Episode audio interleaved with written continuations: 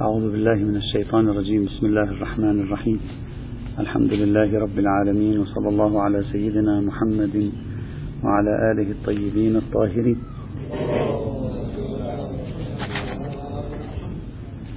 سوف أحاول إن شاء الله تعالى أن ننتهي من الحديث حول الشاطبي لعله في أواخر هذا الأسبوع. أحيانا نحن نذكر بعض النقاط التي ليست لها صلة مباشرة أي ليست هي تعريفا لنظرية المقاصد فقط لسبب واحد وهو أن هذه النقاط التي نذكرها تشكل البيئة الحاضنة لولادة نظرية المقاصد. يعني كلما تحدثنا عن الاستقراء كلما صارت نظرية المقاصد عند الشاطبي قابلة للتحقق كلما كان تفكيرنا غير استقرائي نظرية المقاصد الشاطبية تصبح مستحيلة. كلما كانت استقرائيتنا فلسفية يعني لابد أن تنتج يقينا بالمعنى المعروف وتثبت علاقة لزومية بين طرفين صعب استقراء صعبت مقاصدية الشاطبي. وكلما كان استقراؤنا عقلائيا سهلت مقاصدية الشاطبي. هذه المفاهيم مؤثرة جدا في ولادة نظرية الشاطبي. بدونها لا يمكن للشاطبي أن يفعل شيئا. لذلك نضيء عليها بسبب أهميتها في كونها تخلق المناخ أو البيئة الحاضنة لولادة النظرية. بدونها لا يمكن للشاطبي أصلا أن يصل إلى هذه الفكرة أو إلى هذه الطريقة في الاستدلال. كنا قد وصلنا إلى القسم الثالث وهو العمدة وهو الأصل في مباحث كتاب الموافقات وهو نظرية مقاصد الشريعة. أو نظرية المقاصد. في نظرية المقاصد الشاطبي يقسم البحث إلى قسمين ما يهمنا بشكل أكبر القسم الأول القسم الثاني وما بعد سوف نتكلم عنها باختصار. في القسم الأول مقاصد الشارع في القسم الثاني مقاصد المكلف وهو يتوسع كثيرا في مقاصد المكلف. في القسم المتعلق بمقاصد الشارع يسير الشاطبي على مراحل وهي عبارة عن أربع مراحل. بالأمس نحن تكلمنا عن المرحلة الأولى وهي مقاصد الشريعة في ذاتها. يعني ذات الشريعة ما هي مقاصدها؟ ماذا تريد هذه الشريعة؟ وإلى ماذا تهدف هذه الشريعة؟ ذات الشريعة بما هي هي بصرف النظر عن المكلفين بصرف النظر عن أي شيء آخر. الشارع ما هي مقاصده من ذات الشريعة؟ هذه المرحلة الأولى تكلمنا عنها. الشريعة مقاصدها ثلاثة ضروريات حاجيات تحسينيات. العلاقة بين هذه الثلاثة الضروريات الخمس. التفاصيل التي مرت معنا سابقا. الآن يخرج الشاطبي من المرحلة الأولى يدخل في المرحلة الثانية. المرحلة الثانية هي مرحلة مقاصد الشريعة أو المقاصد الشارع في وضع الشريعة للإفهام. ما معنى هذا هذه المرحلة الثانية أو النوع الثاني الذي يتحدث عنه الشاطبي؟ يقول هذه الشريعة في ذاتها درسناها لكن في ذاتها موجودة في الفضاء. الآن هذه الشريعة الشارع أراد أن يفهمها للناس صحيح؟ هذه مرحلة جديدة الآن هذه الشريعة في مرحلة الثبوت هذا هو وضعها هذه هي خارطتها هذا هو هرمها. الآن هذه الشريعة الشارع المنشئ لها يريد أن يفهمها للمكلفين. يسمي الشاطبي هذه المرحلة بمرحلة الإفهام. طيب ما هي أغراضه في مرحلة الإفهام؟ يعني أنت الآن تريد أن تتكلم بالشريعة مع زيد. ما هي أغراضك في التفهيم؟ ما الذي تريد أن توصله؟ كيف توصل؟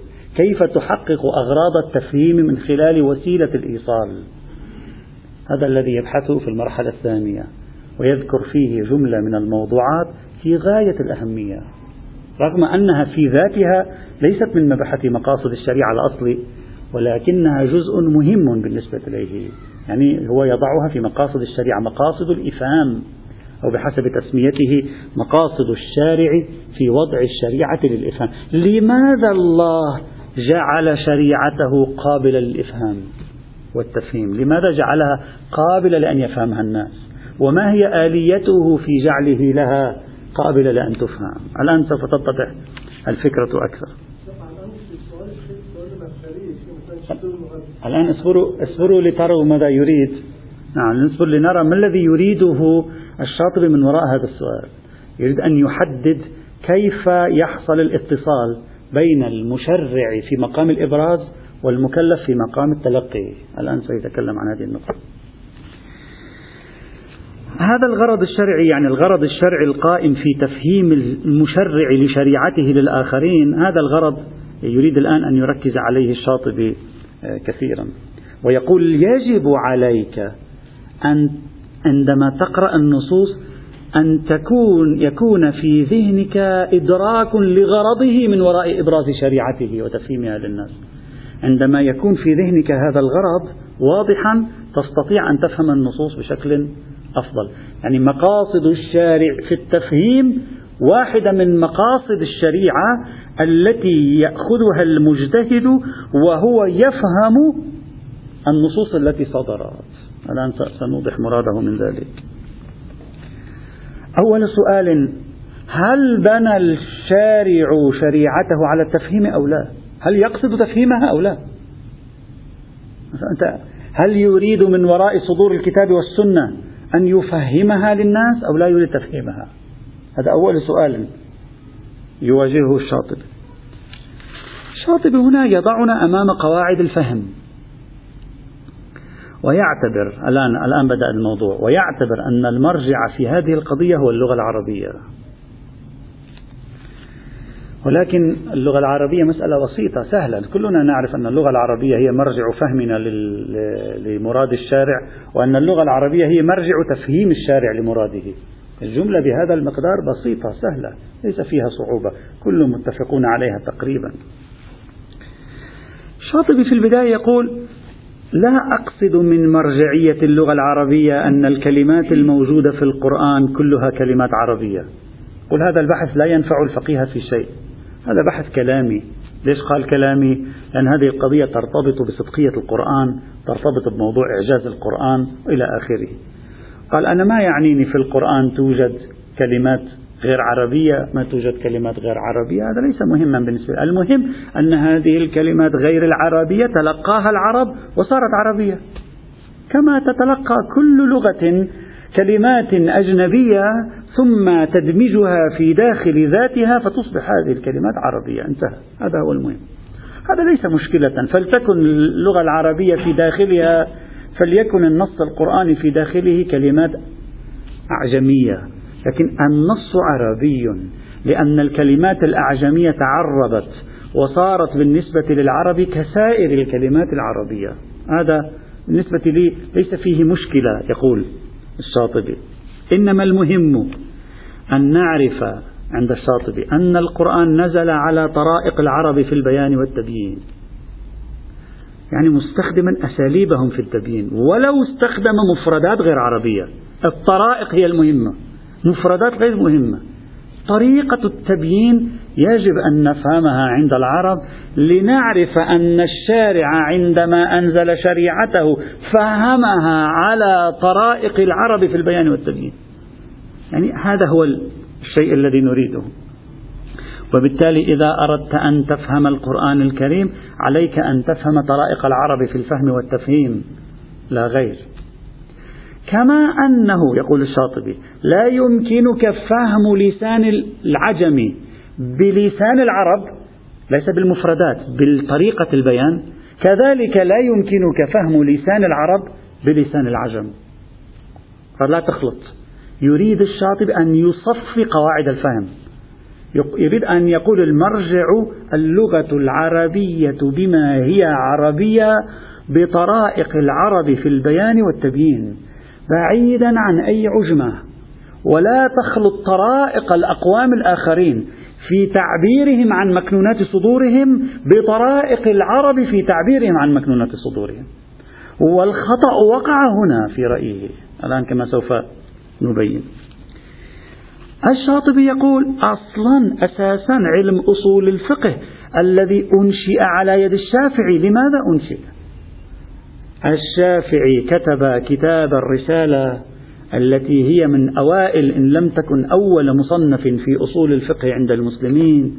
كتبه ليس لكي يصنف أصول الفقه بل لكي يصحح طرائق الفهم العربي. الشافعي هو في الرسالة هم يقول ذلك. يقول عندما دخل الإسلام الأمم الأخرى ظهرت حقيقة جديدة وهي أن تلك الأمم الأخرى فهمت النص العربي على طرائقها هي في فهم نصوصها فحدثت عجمة في فهم النص ووقعنا في أخطاء. فيجب أن نعود إلى طرائق البيان والتبيين العربية لكي نتمكن من فهم النص القرآني الذي نزل على طرائق العرب في البيان والتبيين. فألف كتاب الرسالة. ولذلك أنت أهم شيء في كتاب الرسالة هو قسم البيان اللي بنسميه نحن الآن مباحث الألفاظ.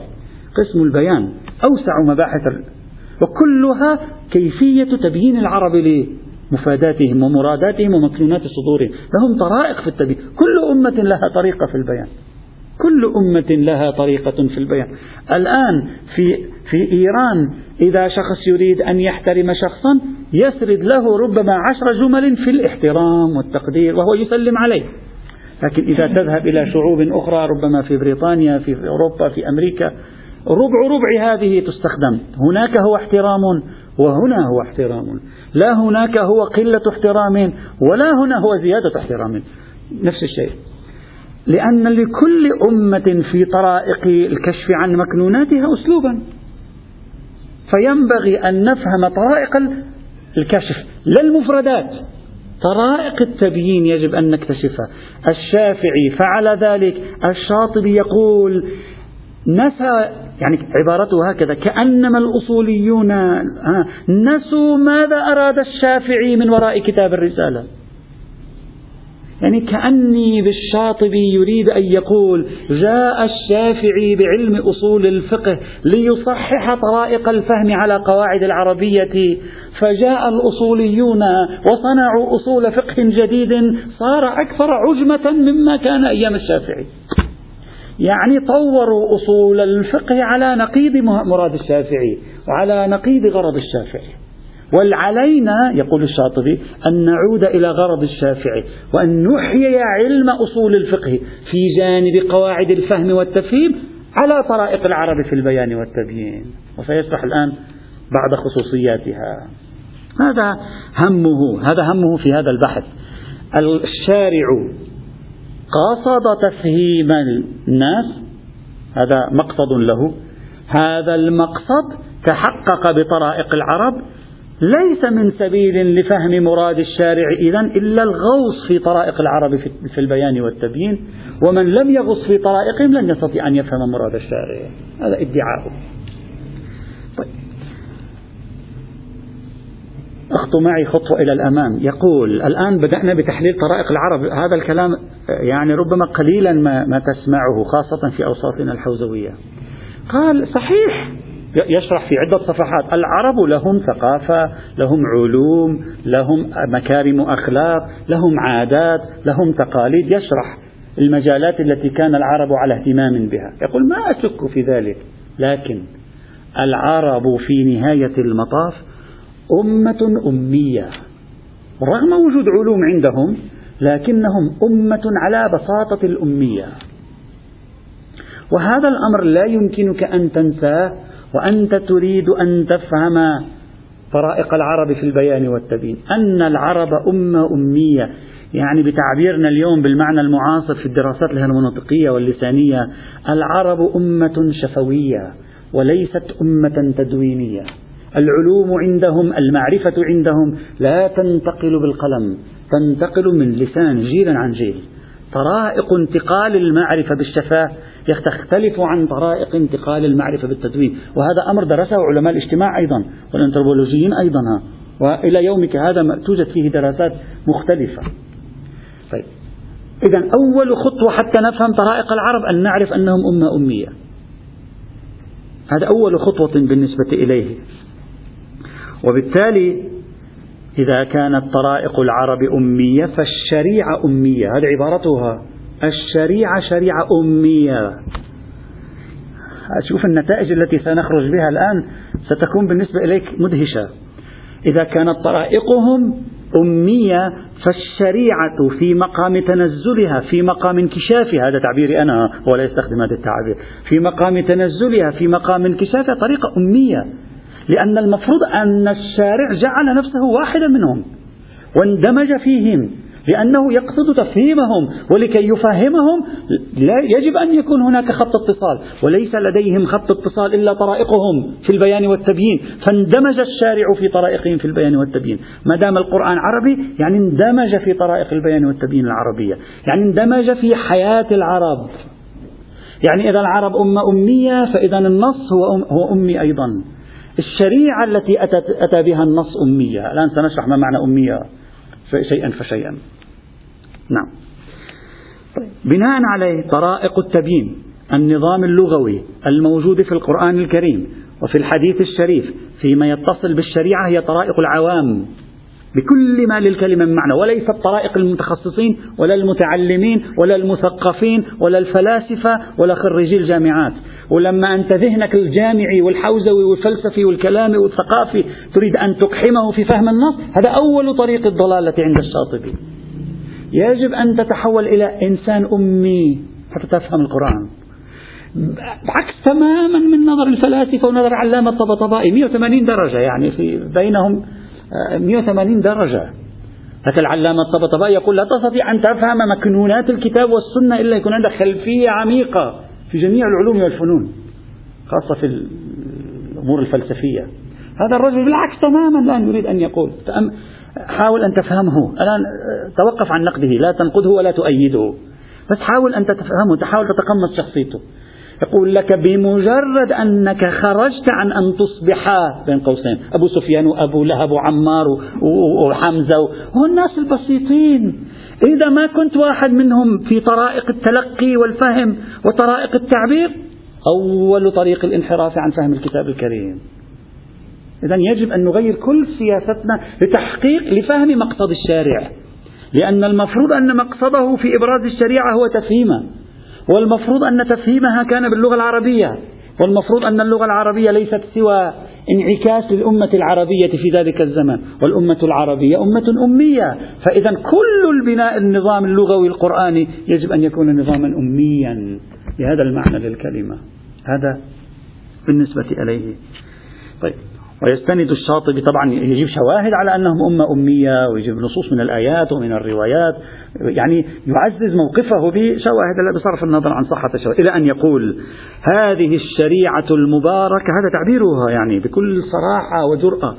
يقول هذه الشريعة المباركة أمية لأن أهلها كذلك فهو أحرى على اعتبار المصالح. ما معنى فهو أحرى على اعتبار المصالح؟ يعني الشارع الذي له قصد التفهيم لتلك الأمة الأمية الأحرى به إذا يريد تحقيق المصلحة أن يستخدم طريقة الأمة الأمية. فهو أحرى على اعتبار المصالح. يعني هو أحرى لي أحرى على قاعدة المصالح. يعني على قاعدة مراعاة المصلحة هذا أحرى بأن يكون كذلك. يعني فقه المصلحة في مقام التفهيم يعطينا أن المتكلم يجري على لغة قوم أميين. تمام. أهل بادية. النبلاء فيهم قريش. النبلاء قريش على بساطة عيشهم على بساطة الحياة التي كانوا. هو ما يتكلم الآن أن الشريعة تاريخية ما يتكلم سروجها أبدا. يتكلم الفهم والتفهيم كيف تستوعب الشريعة؟ لذلك أنا مرة قلت يجب أن يكون في عندنا دورة نحن طلاب الحوزة العلمية تكون هناك مدينة مثل المدن السينمائية. فحقيقة أنا أنا مقتنع بهذه الفكرة مدينة مثل المدن السينمائية مكة المدينة الكوفة كذا نعيش في نعيش فيها. لا نزورها ونشوفها مثل ما يسووا أحيانا في ذكرى الفاطميات مثلا مشهد المدينة المنورة لا. نعيش فيها نعيش على طرائقهم في العيش. نحاول أن نندمج في أسلوب عيشهم. ممكن أن ت... ليس ممكن. في تقديري تتغير كثير من أنواع قراءتنا للأمور. نكتشف النص نسمعه في هذا ال... ولو هذه الجغرافيا الجديدة قد تغير. لذلك لابد من دورة يعني خمسة ثلاثة أشهر مثلا يذهب الطالب فيها. فقط يعيش هناك يعتاد على نمط العيش هذا. حينئذ إذا ويعتاد على كمية المياه كما يقول شيخ مطهري. فإذا جاءت رواية توضأوا ما بيفتح نصف آه، كذا ليتوضأ ويقول لك ويمكن يغير رأيه في موضوع الدقة هذه. يمكن تطلع معه نتائج كثيرة مثلا على أي حال هذه القاعدة التي يقررها الشاطبي هي أعتقد نحن في أصول الفقه الإمامي معروفة عندنا نقول حجية الظهور العرفي. يعني نظريا معروفة أنا أظن مشكلة. لكن الشاطبي في تعبير الأمية بهذا القصد الذي يقوله يذهب بها أبعد من ذلك ويرتب عليها نتائج أول نتيجة يرتبها ما هي؟ هلا صرف النظر عن الصح والخطأ. يقول بطلان تلك الدعاوى الطويلة العريضة التي تتكلم أن في القرآن جميع العلوم وجميع الفنون والأسرار والحكم والنكات والتي يعجز عنها وجاءت كل العلوم في الغرب بسبب قراءتهم للقرآن وأنتجوا الكيمياء والفيزياء وعلوم الذرة والفسيولوجيا لأنهم قرأوا سورة يقول كل هذا لا معنى له كل هذا يجب أن نغلقه كأنما يغمز من قناة الصوفية أو ربما من قناة الغزالي لأن الغزالي ممن يميل إلى هذه. قل هذه تقول للقرآن في كميات هائلة من المعلومات أنت لم تتكلم على قواعد الأمة الأمية. هؤلاء الناس الذين ألقي فيهم القرآن ما في شيء من هذا يا أخي. هؤلاء يعرفون حجم الآية. حجم الآية يعرفونه. لأن مضمون الآية بسيط. حجم الطرائق التعبير في الآية قدرة الآية على النطق. تفهمونه هذه طريقتهم. وهو نزل واحدا منهم. وهذه كلها أغلق لي. هذا الذي نحن في بعض الأبحاث سميناه هل القرآن مبني على اللغة العرفية أو مبني على اللغة ما فوق العقلائية؟ عندما تقول القرآن يحوي جميع العلوم والفنون إذا هذه ليست لغة بشر. إطلاقا لا يمكن أن تكون لغة بشر. هذه لغة فوق بشرية لأن لغة البشر لا يمكنها أن تحتوي على جميع العلوم والفنون 500 صفحة. ما في لغة بشر تقدر على هذه لغة فوق بشرية. لغة لغة لا المضمون. مضمون ساترك المضمون. أن تكون في في كتاب مؤلف من 500 صفحة قادر على أن يجمع مليون مليار مليارات القضايا الخبرية والجمل الشرطية. مستحيل. يعطيك مليارات المعلومات مستحيل. هذا الطرف الثاني يقول نعم هكذا. وهو ولذلك هو معجز. الطرف الثاني يقول لذلك هو معجز. لكن الشاطبي بالعكس يقول يقول ما دمت قلت أنه بلغة أمية بل هي الشريعة أمية. معناها هذه الميتافيزيقيات كلها تكون تضعها جانبا. لأنك عندما تتحول إلى إنسان عربي يعيش في في في مكة أو في المدينة ستفهم أن كل هذه جاءت فيما بعد. كلها جاءت فيما بعد. جاءت علوم اليونان فأراد أنصار النصوص أن يقولوا علوم اليونان موجودة في القرآن والسنة. والآن جاءت علوم الغرب وأراد أنصار القرآن والسنة أن يقولوا كل علوم الغرب موجودة في القرآن والسنة. وهكذا. وهكذا بدأنا ننفخ في النص ننفخ في النص إلى حد لم يعد النص يطيق من وجهة نظر الشاطبي. فلذلك يقول أول نتيجة نخرج بها باستنتاجه أن كل الدعاوى التي تتكلم عن القدرة الهائلة للنص القرآني على استيعاب مدلولات إلى ما لا يتناهى وما شابه ذلك كل هذه يجب علينا أن نعيد النظر فيها. لأن خلاف بنية تفهيم التي يقصد من خلالها المتكلم إيصال الفكرة. طبعا مجال النقاش واسع. لا نقول لا يوجد مجال للنقاش لكن هذه فكرته. وبهذا يتعامل الشاطبي. هنا هذا ربط فكرتنا بفكرة المقاصد الأصلية. وبهذا يتعامل الشاطبي مع النصوص بيسر بسهولة بجرأة ببساطة. أنت لا ما تستطيع أنت ما تتجرأ عندما تقرأ آية قرآن تقول هذه الآية تريد مثلا والله مثلا آية الخمر تريد أن تحرم الخمر حتى الناس لا يتشاجروا والناس لا يتركوا الصلاة. هذا هو هذه ما في شيء آخر. إذا ما تجرؤ تقولها.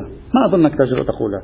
لأنه ستقول لا لعله إنما هذا فهم أولي للآية. ولابد في فهم ثاني وفي فهم ثالث وفي سبعين بطن وفي سبعين بطن وفي وكذا. ولا يمكن أن نقول هذا هو تمام المعنى. لا هذا هو تمام المعنى. ليش خايف أنت؟ هو هذا تمام المعنى. ولذلك المستشرقون فيما بعد لما جاءوا ماذا قالوا؟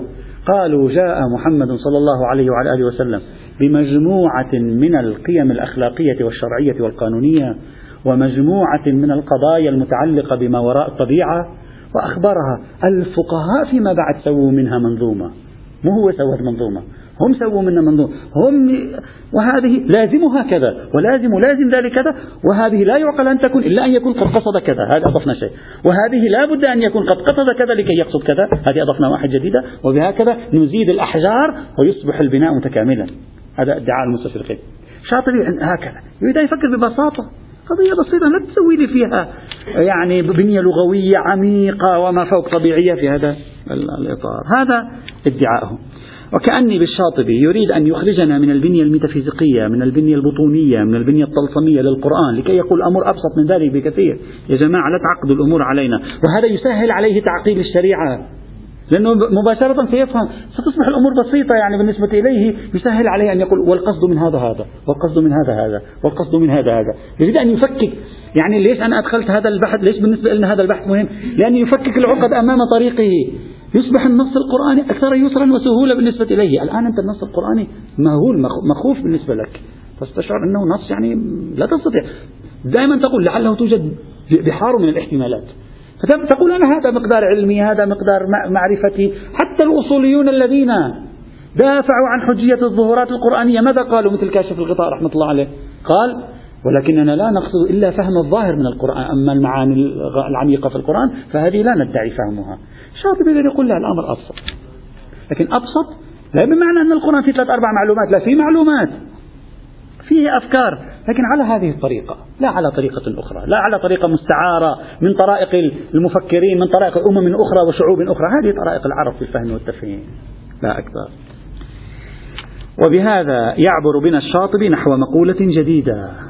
هذه خطوة وراء خطوة الآن أنا أمشي بها على شكل خطوات؟ يعبر بنا نحو مقولة جديدة وهي بما أن طرائق العرب هي الأساس فالعرب طرائقها في التبيين ليست على وزان واحد. الآن يريد أن يصل إلى نقطة مهمة جدا. ما معنى ليست على وزان واحد؟ مثل ما يقول السيد السيستاني يعني شبيه بما يقول السيد السيستاني. اللغة العربية يعني ما عندها الصرامة. ليست لغة فلسفية ما عندها الصرامة والحدة. العرب يريد أن يفهمك شيء يفهمك إياه بأربع خمس جمل مختلفة. أنت تسوي لي هذه الجملة يقصد منها كذا وتلك الجملة يقصد منها كذا وهذه الجملة يشير فيها إلى ذاك وهذه الجملة يشير فيها إلى هذا وتسوي أربع خمس مواضيع وهي موضوع واحد. مثل الآن كنا نتكلم قبل الدرس الأمر بالمعروف الدعوة إلى الخير الوعظ الناس الجدال بالتي هي أحسن. يقول لك هذه مفاهيم واحدة هذه كلها عبارة عن موضوع واحد. العرب تنوع طرائق تعبيرها. أنت لأنك تنظر إلى طرائق التعبير بحدية وبنظام صارم تقول هذه غير هذه. أنا متعود على اللغة التخصصية. العرب ليست لغتهم لغة تخصصية. يجب أن تعرف أن لغتهم ليست لغة تخصصية إطلاقا. لغة يسيرة بسيطة في هذا المجال. وبهذا يستخرج الشاطبي قاعدة أخرى أيضا بعد أن يقول طرائق العرب متنوعة لإفادة مراد واحد. لا فقط الترادف لا يتكلم عن الترادف. تنوع الطرائق. ترادف موضوع آخر هذا أوضح متفق عليه. يقول يعبر بعشر طرق على فكرة واحدة فأنت لا تسوي لا تفكر أنه إذا عبر بعشر مرات بعشر طرق يعني يريد عشر أفكار. خلي في بالك أنه ممكن يريد فكرة واحدة. لا تتعقد الأمور كثيرا يريد أن يبسطها. راح تسيخ معه. من شدة التبسيط يجوز راح تسيخ معه راح تتلاشى لكن على أي حال هذا يمهد له الطريق. ثق واعتقد أن هذه الأمور تمهد الطريق أمام واحد يريد أن يفكر بطريقة مقاصدية الشاطبي. تجعل الأمور أيسر بالنسبة إليه وليست صعبة. ثم يقول العرب يخطو خطوة أخرى أكثر صعوبة من الخطوة السابقة. يقول العرب طرائقها في التبيين أنها لا تهمها الألفاظ يهمها المعنى الأصلي.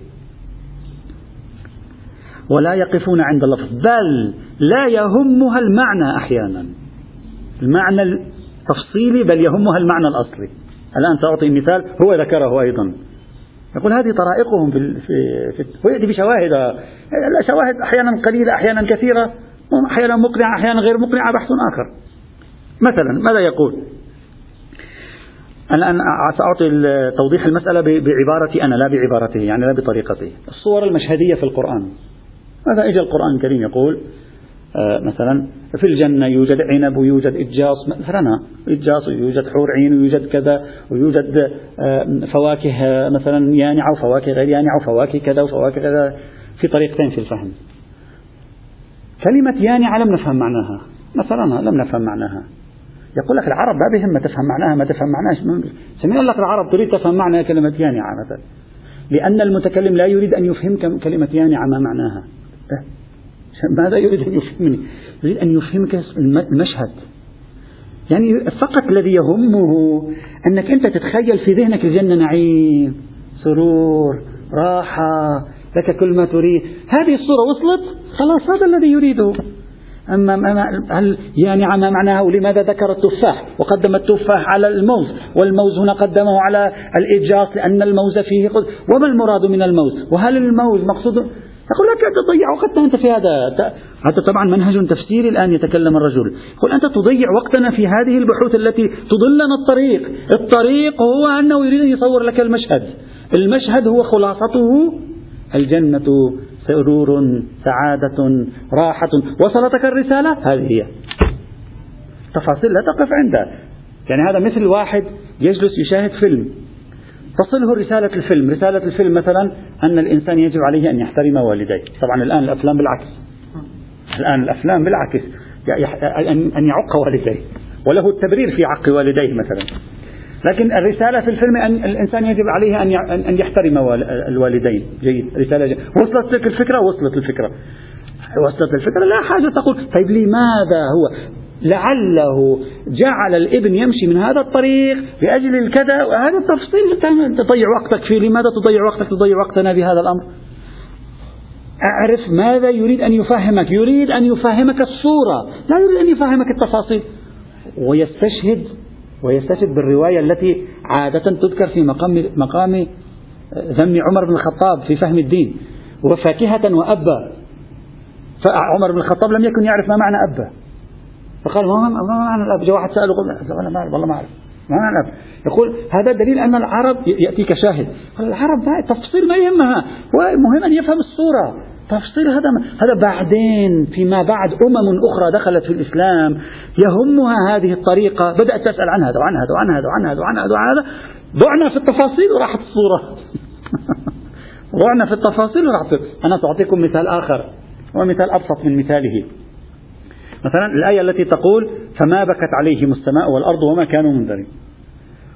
الآن نحن بكاء السماء حقيقة بكاء السماء. هل تبكي السماء والأرض أو لا تبكي السماء والأرض؟ ولماذا قدم بكاء السماء على بكاء الأرض؟ وكذا وعندما نأتي إلى بعض القسم نقول بكت السماء فعلا بمعنى أمطرت وهكذا. طيب. يقول لك هذا بكت السماء وبكت لا بكت سماء ولا بكت أرض ولا بكت. هذه كلها مع بعض كلها مع بعض جعبة واحدة معناها لم يأسف عليهم أحد. نقطة. لا تروح تبحث في حقيقة بكاء السماء وتضيع لنا وقتنا في نسبة البكاء إلى ولماذا قدم السماء في بكائها على الأرض؟ وما معنى بكاء الأرض؟ طيب السماء تبكي فهمنا تنطر. ماذا؟ تنبع. أنا الآن أريد أن أقرب الفكرة. أريد أن نندمج مع فكرته أكثر ليفهم ماذا يريد. هو يريد أن يقول أحيانا المتكلم لا يقصد الكلمات هذه. حتى لو لم تفهمها أنت لا يهمه. يقصد الرسالة الأصلية. الرسالة الأصلية إذا وصلت وصلت الفكرة. هذا هو مقصده في التفهيم ما وصلت الرسالة الأصلية؟ لو وصلتك كل التفاصيل لا فائدة. وسبحان الله أحيانا نحن نجلس نفسر القرآن الكريم مثلا وننشغل في آيات وفي كلمات وفي تعابير وفي كذا ونضيع والرسالة الأصلية للقصة مثلا ننساها آخر شيء. ونخرج من البعد درس التفسير بعد عشرة أيام عشرين يوم. أصلا الرسالة الأصلية التي يريدها المتكلم من وراء تدينه أصلا ما نستحضرها. ونغرق في الجدل الكلامي في هذه الآية. تدل على مطلب المتكلمين هنا أو لا تدل على مطلب هذه الآية؟ تصلح لاستدلال الأصوليين هنا أو لا؟ وهذا حقيقة. بينما تجد أولئك الذين يفسرون القرآن بهذه الطريقة التي يتكلم عنها الشاطبي لا يشتغلون كثير بهذه التفاصيل. يذهبون أكثر إلى الرسالة التي يريد المركب القرآني أن يقولها. هذا ادعاؤه.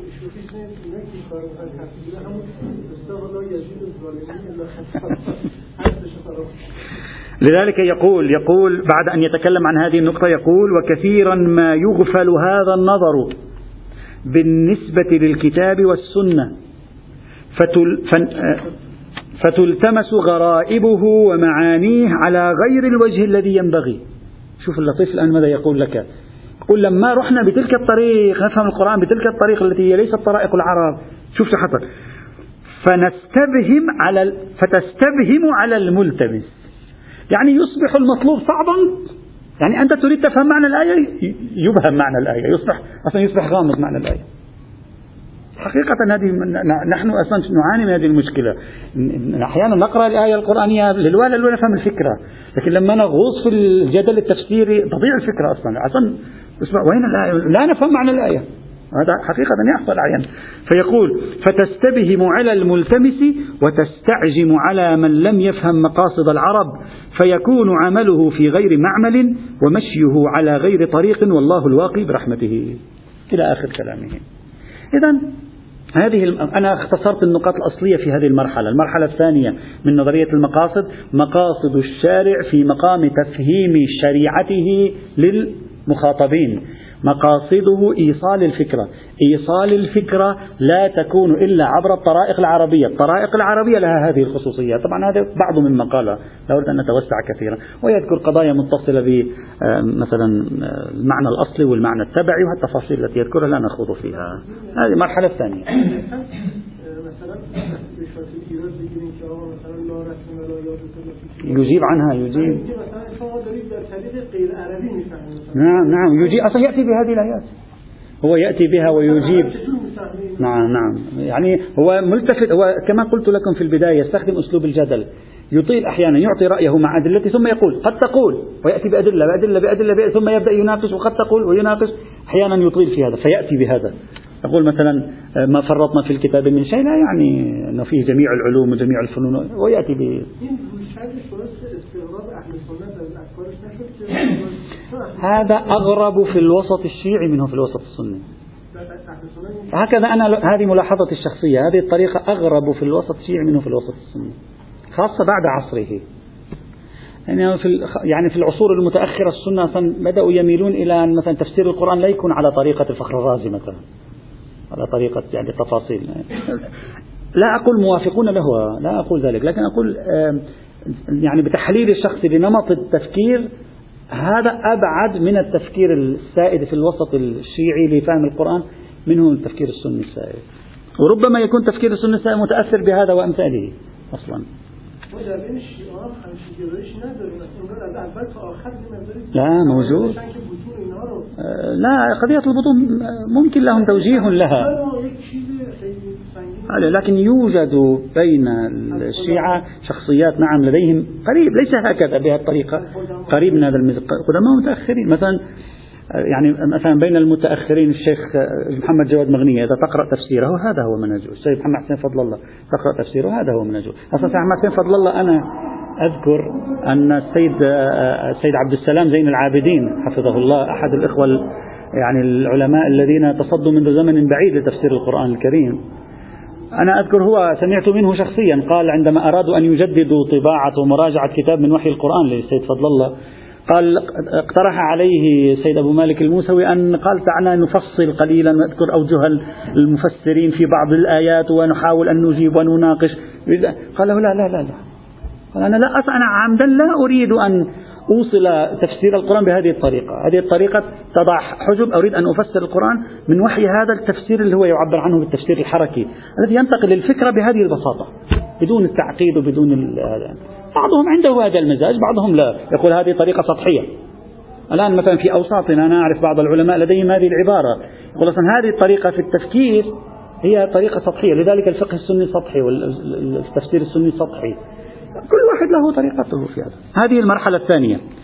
المرحلة الثالثة فقط كلمتين لأننا لا تعنينا كثيرا. المرحلة الثالثة التي يصل إليها الشاطبي مرحلة مقاصد الشارع في التكليف بمقتضى شريعته. يعني الشارع سبحانه وتعالى لماذا؟ يعني لماذا جعل شريعته تكليفا يوضع في عهدة المكلفين ويتحملون مسؤوليته؟ وهنا يبحث في قضية التكليف بغير المقدور ويبحث عن في قضية الحرج والمشقة ويطيل في بحث قاعدة السماحة واليسر وفي بحث الاعتدال والوسطية وأن الشريعة جاءت معتدلة. هذا كله يهمه لأنه يريد أن يشكل فهم عام للشريعة قبل أن يدخل.